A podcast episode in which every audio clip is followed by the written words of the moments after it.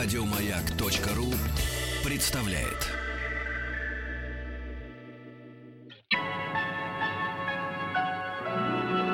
Уральские самоцветы.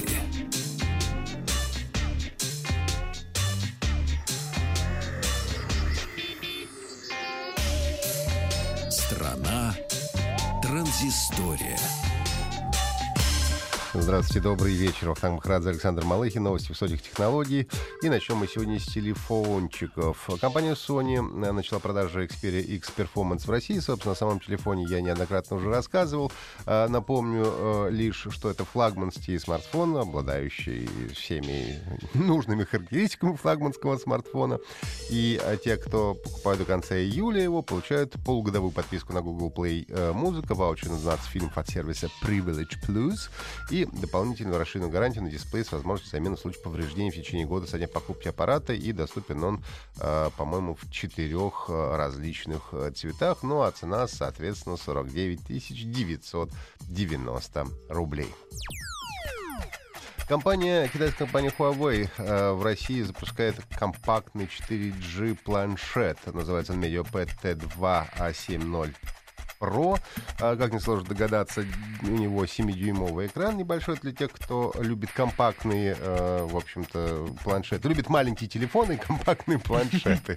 Да, поскольку одни из фишек этого планшета является сканер отпечатков пальцев, который находится на боковом торце. И, в принципе, компания Huawei неплохо работают вот эти все сканеры отпечатков пальцев. Ну, именно сканеры отпечатков пальцев, они работают достаточно шустро. Я пробовал на разных девайсах. Кстати, вот дотестирую уже практически тоже их смартфон, который P9, и я думаю, что либо в конце этой недели, либо в начале следующего расскажу уже о личном, так сказать, опыте пользования. Ну так вот, этот планшет на 7-дюймовый, разрешение 1920 на 1200, что очень неплохо, надо сказать, для такого небольшого планшета. Хорошие у него цвета обещают, батарейку, 13 мегапикселей камера, и даже обещают 2 сим-карты, можно от 2 операторов вставить в этот планшет. Единственное, что не радует, это цена, поскольку она составляет 17 990 рублей. Да, многовато. Многовато. От железа переходим уже к программкам. Я же уже говорил в начале нашего эфира, что сегодня важно для нас аж событие. Мы стали друзьями на Фейсбуке в 6 часов утра. Да. Так вот, компания Facebook тестирует, значит, секретные сообщения в мессенджере. Доступна такая опция под названием Secret Conversations, то есть тайные секретные беседы. Для них действует шифрование, при котором прочитать сообщения могут только пользователи, которые участвуют в переписке. А вот никто другой, ни хакеры, ни провайдеры, как утверждает у нас Facebook, не могут эти сообщения прочитать. Ну и также для каждого такого сообщения, в чем фишечка-то главное заключается, что можно установить время, в течение которого оно будет видно в беседе. То есть через какое-то время это сообщение просто исчезнет. Вот. Но такие беседы не поддерживают видео GIF. Вот. Но в течение лета разработчики планируют сделать новую функцию, доступную более широкому кругу пользователей. Пока все, у кого есть iPhone, развлекаются с призмой и делают свои фотографии прочей ерундой, похожими на фотографии, на картины известных художников. Мы, те, которые сидим на Android, в общем-то, пока ожидаем, потому что призмы для Android обещали в этом месяце, пока что еще не выпустили. Но вот уже быстро подсуетились конкуренты и предложили замену под названием Малевич. Приложение MLVCH, то есть такое Малевич. Да. Соответственно, вышла она для Android, работает она также за счет нейронных сетей, ну и также преображает фотографии в соответствии со стилем художника, которого вы выбираете. Разработчики, правда, говорят, что результат обработки не всегда может быть удачным, вот, поскольку нужен правильный подбор фотографии, вот, и стиля, то есть надо еще постараться. Вот. Ну и сама обработка требует больших мощностей, поэтому требуется несколько минут для того, чтобы сделать одну фотографию, обработать одну фотографию, сделать из нее картину. Ну, соответственно, с Малевичем доступны такие фильтры, как, что вы можете видеть фотографии Ван Гога, Моне, Пикассо, Дали, Кандинского, Ренуара, Шагала, Матисса, Малевича, естественно, потому что Малевич на картине... Было бы странно, если бы его не было. Да, ваша фотография — черный квадрат. В стиле черного квадрата. Вот. Не все художники доступны бесплатно, за каких-то придется доплачивать.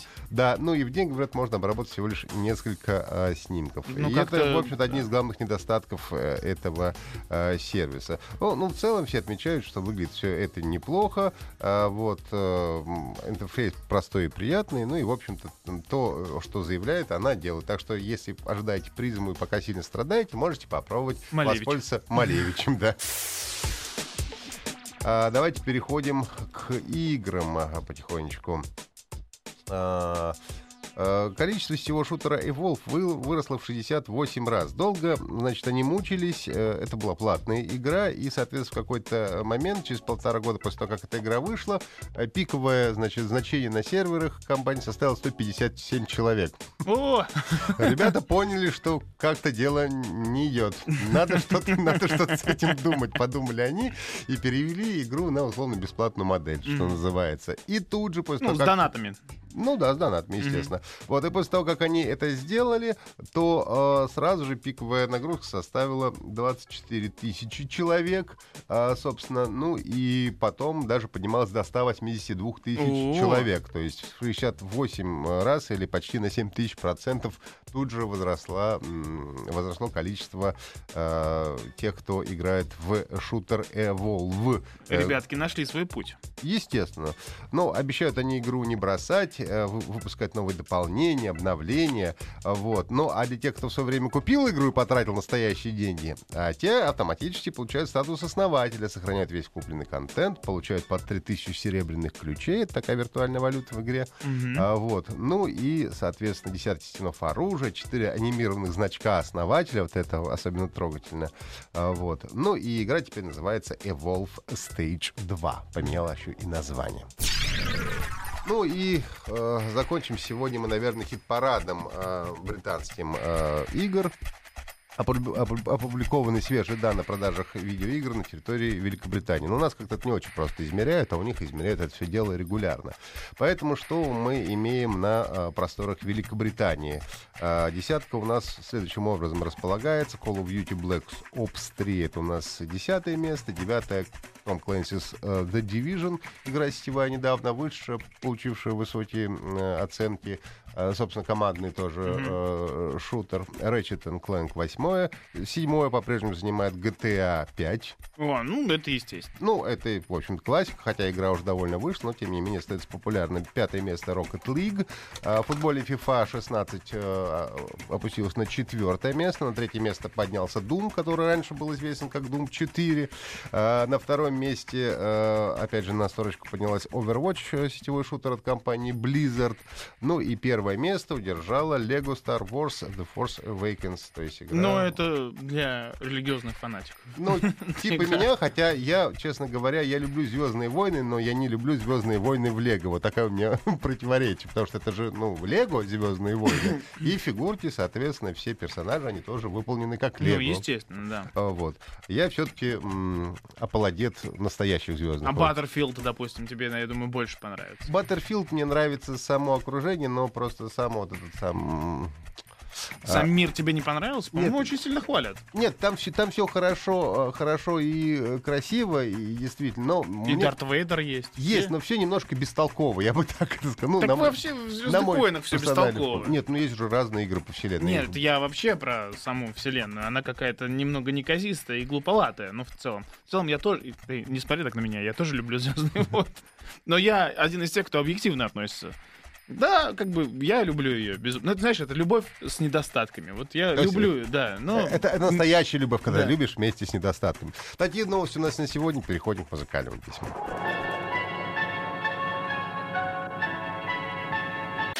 Еще больше подкастов на радиомаяк.ру.